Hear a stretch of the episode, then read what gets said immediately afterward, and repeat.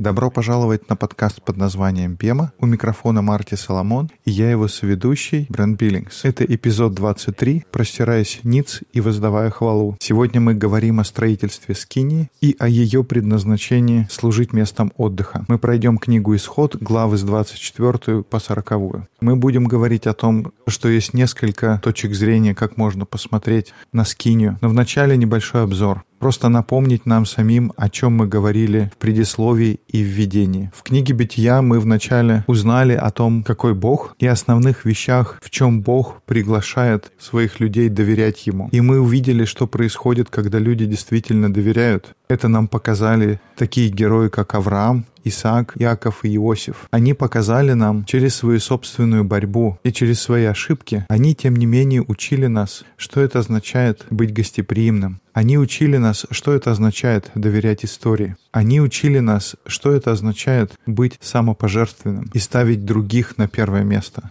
Как это собирало историю воедино, а не портило ее. Это, что мы видели в книге «Бытия», и Бог хотел использовать эти предпосылки, взять это основание того, что Он хотел сделать в мире. И чтобы благословить все народы, Ему нужна была нация, через которую Он мог бы это сделать как он в самом начале сказал Аврааму. И он спас семью Авраама из Египта, и он провел их через Красное море. Том он их испытывал в пустыне. А на прошлой неделе мы посмотрели, как они пришли в Синай и как он женился на этом народе.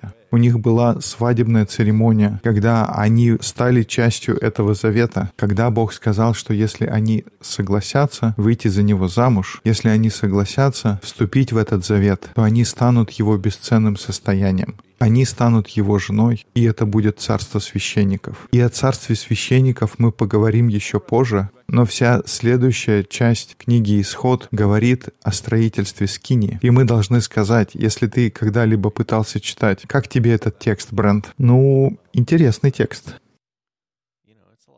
очень подробный. Обычно хочется пролистать его. И не хочется говорить, ну, это такие скучные описания. Но если честно, каждый сантиметр описан, как должен выглядеть стол для хлебных приношений, и как эти шесты должны стоять, и эти кольца. И Бог очень четко дает инструкции, как и что должно стоять. Если читать внимательно, что вызов уже само по себе, мы увидим, что инструкции даются дважды. И мы не говорили об этом на прошлом подкасте, но если вы помните, когда произошла история с золотым теленком, после того, как Моисей с этим разобрался, Бог продолжил прямо там, где они закончили. И он снова возвращается к деталям, как построить скинию. История о золотом теленке, она же ведь находится в самой середине того, как они заключают это соглашение.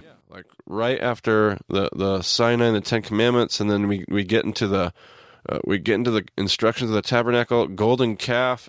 а после оглашения десяти заповедей, то есть мы видим в начале указания, как сделать скинию, потом золотой теленок, и потом еще указания о строительстве скинии. И это выглядит, я не знаю, если вы когда-то видели, как молодожены они обсуждают их первый дом. Они могут подолгу сидеть и обсуждать светильники, занавески и все мелкие детали, что им нужно и куда это они в квартире поставят. Я знаю, Бренд, твоя жена Мэгги, она производит впечатление женщины с тонким вкусом. У нее очень хороший вкус. В смысле того, что касается украшения дома, а не какое-то себелюбие. И раз уж на то пошло, то, наверное, я был самым худшим выбором, который она сделала the worst choice she made. Uh, we'll let her write into the show yeah. and let us know all about that.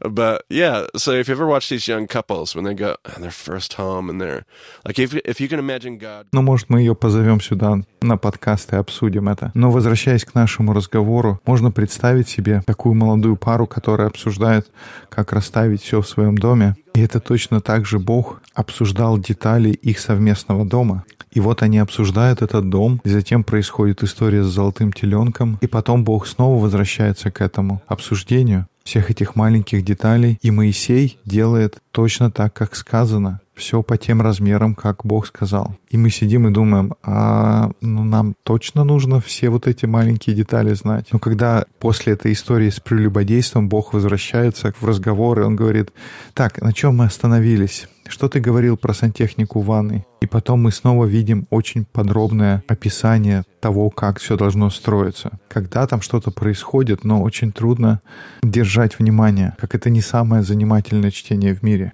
read it and say, I see why I haven't read this before. yeah, that's right. Uh, but there are some things that happen as we look at it. We do have a presentation today. It's in your show notes. Um, Но тем не менее можно читать и думать, ну где-то это я раньше слышал. И там что-то происходит, и мы посмотрим сейчас на это. Должен сказать, что у нас есть презентация сегодня, и на первом слайде там отрывки, которые мы хотим процитировать. Так что вот первый отрывок, исход 25.1, ком весь отрывок. «И сказал Господь Моисею, говоря». The Lord said to Moses.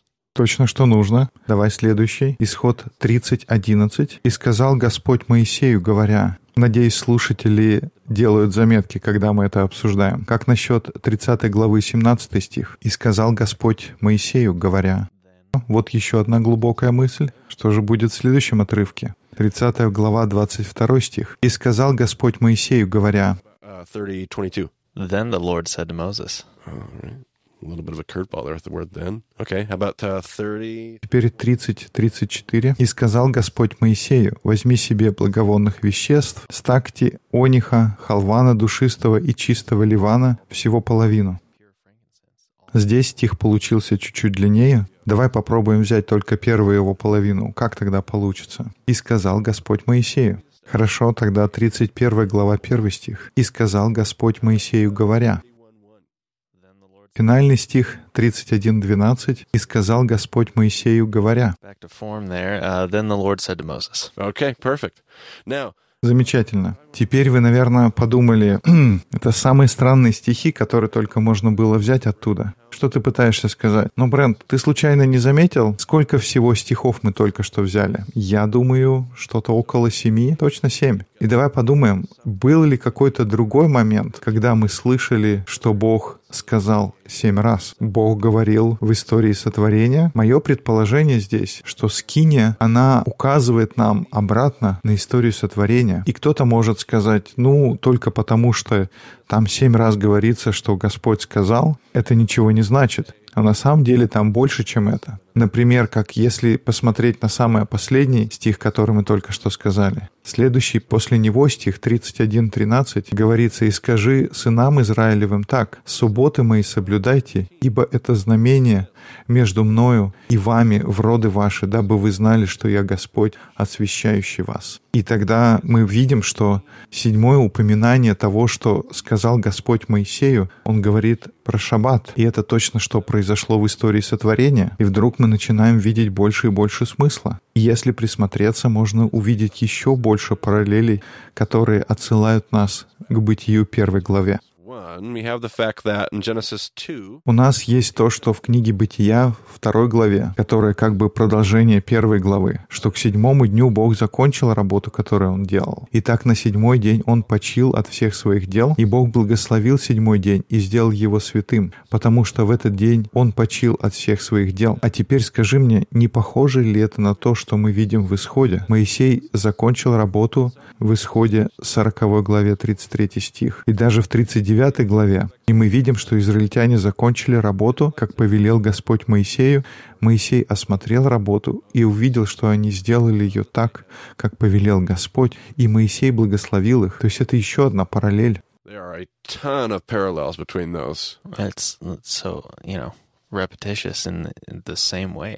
Это очень четкое повторение. All of these throwbacks, all of these. In fact, I could even talk about the uh, the the actual linguistic words that were chosen in the Hebrew, two different ideas of creating, melacha, avodah, and how those are connected here, and, and similar creations taking place. И можно даже говорить о том, как слова используются, что на иврите даже слова, которые используются в первой главе Бытия и здесь в Исходе, они одни и те же. Но еще один момент, что находится в святом святых в Скинии. Там есть ковчег завета. И что находится внутри ковчега завета? Там же находятся скрижали, то есть закон. И ты помнишь, как иудеи называли закон? И были разные названия как хлеб жизни, могли назвать как хороший пастух. Но о чем еще ты можешь подумать, что относится к бытию, как называли закон?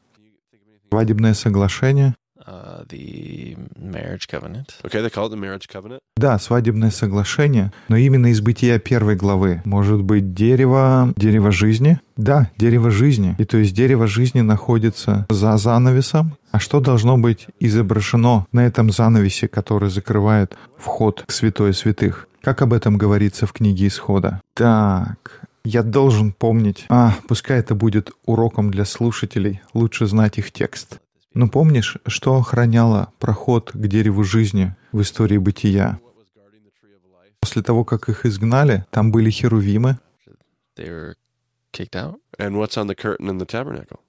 Uh. И тогда на завесе, которая была в Скинии, да, были изображены херувимы. То есть вся эта постройка, она отправляет нас обратно к истории создания, к бытию. И можно дальше и дальше обсуждать различные части Скинии. Они напоминают о истории создания. Но все идет к тому, что Скиния — это пересказ истории бытия. Но одна из вещей, которая мне кажется интересных, что Скиния в Библии называется по-разному, но появляется одно и то же название много раз. Скиния собрания. The, tabernacle. Uh, the tent of meeting. The tent of meeting. I did not even. Да, или шатер собраний. И вплоть до самого недавнего раза, когда я проходил программу БЕМа со своими учениками, мне задали вопрос. Я углубился в эту тему и увидел тот факт, что слово, которое используется для скинии собрания на иврите, это слово «моад». А ты помнишь, где появлялось слово «моад»? И слово обозначало времена, и это слово было центром хиазма первой главы Бытия. It's the center of the chiasm. So this tent of meeting is actually the tent of seat. And it's not translated incorrectly by any stretch. The word can definitely mean meeting, as in the seasons, the meeting of seasons, like uh, the schedule, the routine meetings. So the tent of meeting isn't inaccurate, but this is the tent of Moad. Like this is a big, gigantic, mobile Genesis 1 story that's just going everywhere with them. Um, Значит, скиния собрания — это скиния времен. Так что, очевидно, у нас здесь трудности с переводом. Вполне возможно, нужно переводить как, что это шатер времен, периодических встреч, которые запланированы на определенное время. То есть это такое огромное мобильное напоминание о бытии, история, которая путешествует с ними. Но, кстати, пока мы это обсуждаем, я должен сказать, что первая часть нашего сегодняшнего урока, я узнал ее от своего учителя Рэя Вандерлона. Эти уроки можно посмотреть на видео. Это десятый диск. Он называется «Всем своим сердцем». Это в той же самой серии уроков, о которой мы говорили несколько подкастов назад. Тогда мы говорили о восьмом диске, а это в десятом. Первые два урока. И эти два урока, они в гораздо больших деталях затрагивают те вещи, которые мы сегодня обсуждаем. Так что я совершенно точно рекомендую посмотреть. Ссылка в примечаниях к подкасту. I'll have a link for that in the show notes for you guys. Perfect. Love it. Uh, but then there was one other thing. As I was just studying Exodus, um, there's a discipline that I do where I kind of write out the skeleton, what I call the skeleton of all. Но когда я продолжал изучать исход, у меня есть такое время посвящения, когда я выписываю план книги из Библии. То есть я беру подзаголовки, иногда в переводах они встречаются как название глав, и затем я наугад выбираю книгу каждое утро и пытаюсь вспомнить наизусть этот план книги. Это очень хорошо помогает мне лучше знать мой текст. Но о нашем посвящении мы поговорим на следующем подкасте. Так вот, одна из вещей, которые я заметил, когда смотрел на план книги «Исход», я подумал, что здесь очень много повторений. Более того, я видел обратные повторения когда говорилось о строительстве скини. И когда у нас есть обратное повторение, какая мысль приходит в голову, Брент? Может быть, мы имеем дело с хиазмом, но так и есть, потому что вот на следующем слайде мы видим такую перевернутую воронку. Там есть восемь отделов, и в первой и восьмой частях говорится о славе Господа. Это в середине 24 главы и в 40 в конце книги. Uh, the next layer in, uh, layer two and seven, would be uh, big sections, about four chapters or so a piece, uh, on the tabernacle and the priestly garment. Следующий уровень мы видим в второй и седьмой, достаточно большой раздел, где-то четыре главы. Там идет речь про скинию, и одежды священников практически в одном и том же порядке, но небольшая разница, которая приведет нас потом к большому разговору. И следующий уровень части 3 и 6 про тех, кто будут работать в Скинии, Веселиил, и Агалиав, это главы 31 и 35, и уровень 4 и уровень 5, они говорят про субботу. И в итоге у нас есть целый раздел в середине. И этот раздел говорит об истории Золотого Теленка. Как мы говорили раньше, он находится прямо в середине этого обсуждения их нового дома. Я думаю, ой, что же будет в середине всего этого? И оказывается, что в середине всего хиазма это стих из Исхода, 33 глава, 14 стих. И вы не поверите, пока не прочтете сами. Поэтому, Брент, ты мог бы прочесть. Господь сказал ему, «Я сам пойду перед тобою и введу тебя в покой».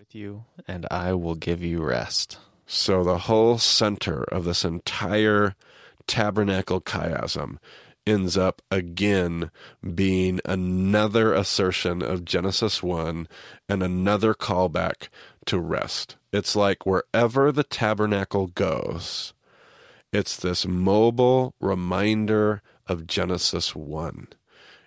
Мы видим, что центр всего этого хиазма Аскини — это еще одно напоминание о бытии и о призыве к отдыху. И куда бы ни направлялась Скиния, это мобильное напоминание о бытие, о первой его главе. Это как постоянное напоминание в центре твоего лагеря. Куда бы ты ни приходил, каждый раз, когда устанавливается скиния, это постоянное напоминание о любви Бога, о Его прощении, о Его принятии и об отдыхе, который тебе дает твое доверие истории. И следующая вещь, которая интересна, это когда мы читаем, когда скиния открылась для людей, в Левите мы читаем, как произошло это праздничное открытие.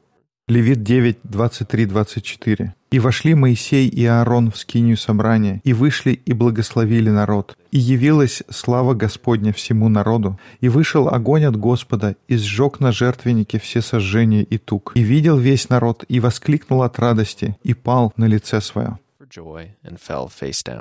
Okay, so they're having this big, huge grand opening, uh, Book of Leviticus, big, huge grand opening for the tabernacle. They put sacrifices on the altar. Fire comes out from the Holy of Holies, consumes the, the sacrifices on the altar. Книге Левит происходит большое открытие скини. Они кладут жертвы на жертвенник, и огонь выходит из святая святых. Он пожирает жертвы на жертвеннике, и люди падают на лице свое. И первый раз, когда я это слышал, какая мысль приходит, почему они упали на лице свое? Из-за страха, верно? Боже мой, выходит огонь, и он поджигает эти жертвы. Так же, как мы на прошлом подкасте говорили о том, что произошло около горы Синай. Но тоже эта мысль из видео, которое мы рекомендовали, которое записал Рэй. Евреи воспринимали Скинию как место невероятно прекрасной вести. И они упали, и они кричали от радости, как Господь благ, Его любовь длится вечно. И мы можем посмотреть в следующий раз, когда был построен такой же дом, но уже не временная скиния, это уже был храм Соломона. Мы откроем вторую книгу летописи, седьмую главу.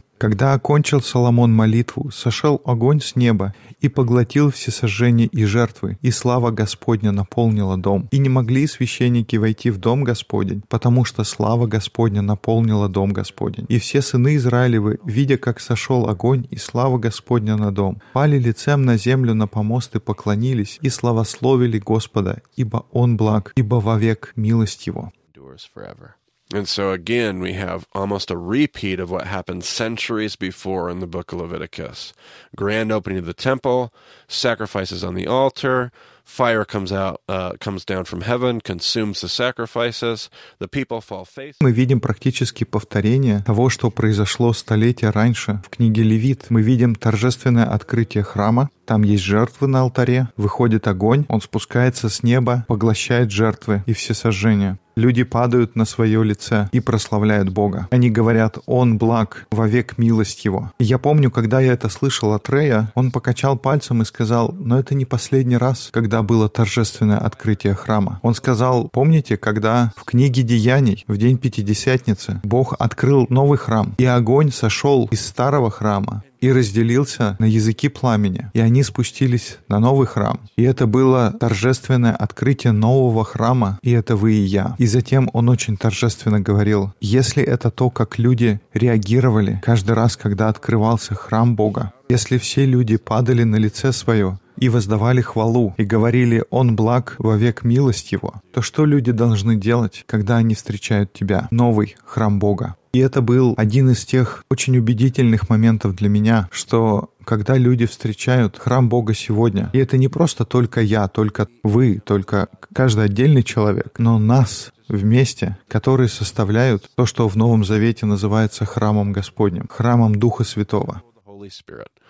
If people were to walk up and meet this temple, they should be people that would fall. The reaction should be that people would fall on their face and shout with joy, The Lord is good, and his love endures forever. And it convicts me Что если люди подходят навстречу этому храму, это ли будет такая реакция? Что они упадут ниц и воздадут хвалу? Услышим ли мы из их уст «Он благ, ибо вовек милость Его»? Этот вопрос заставляет меня задуматься и спросить себя, это ли то, что чувствуют люди, когда они встречают последователей Иисуса. Но если мы являемся этим самым новым храмом, этим мобильным напоминанием о первой главе бытия, если мы напоминаем людям об этом саде, который приглашает людей, нам нужно быть шатром времени, таким шатром собраний, который призывает людей обратно к этой хорошей истории, который приглашает их доверять истории и который дает им такое чувство, которое заставит их пасть ниц и восхвалять Бога. Ибо Он благ, ибо вовек милость Его. И это описание из книги летописей, если спроецировать на то, что произошло, то, что описано в деяниях, слава Господня наполнила храм, и потом это повторяется. И священники не могли войти в храм, потому что слава Господня его наполнила. И мы видим, как в деяниях слава Господня наполняет храм. Это очень сильное сравнение. Да, и можно говорить о множестве параллелей с книгой Деяний. Это правда очень сильно. Да, и это больше не какое-то конкретное физическое место. Храм — это везде, и слава Господа его наполнила. Да, и в этом сила истории из деяний. Но мы очень сильно забежали вперед. Ведь там как раз рассказывается о том, что то, что раньше было сосредоточено и было только в Иерусалиме, теперь может быть до самого конца земли. Но это то же самое присутствие, та же самая слава, та же самая сила. И хотелось бы надеяться, что у людей будет та же самая реакция на славу Господню. А будет так. Получился небольшой трейлер о том, что нас ждет впереди. Да, такой элитный предпросмотр. Ничего не переживайте, мы туда доберемся. Года через 3-4, да, примерно так. И это все на сегодняшний эпизод. Я думаю, мы достаточно обсудили, чтобы взять убеждение в сердце. И, наверное, больше, чем просто на неделю. Что ж, если вы живете на Полюс, надеюсь, вы присоединитесь к нашим дискуссионным группам в Москве по вторникам и в Пулмане по средам. Если вы хотите связаться с Марти, его можно найти на Твиттер как Марти Соломон. Меня можно найти на Твиттер как я IBCB. Больше деталей о подкасте есть на сайте bemadiscipleship.com. Спасибо, что слушали наш подкаст под названием Бема. До скорых встреч в эфире.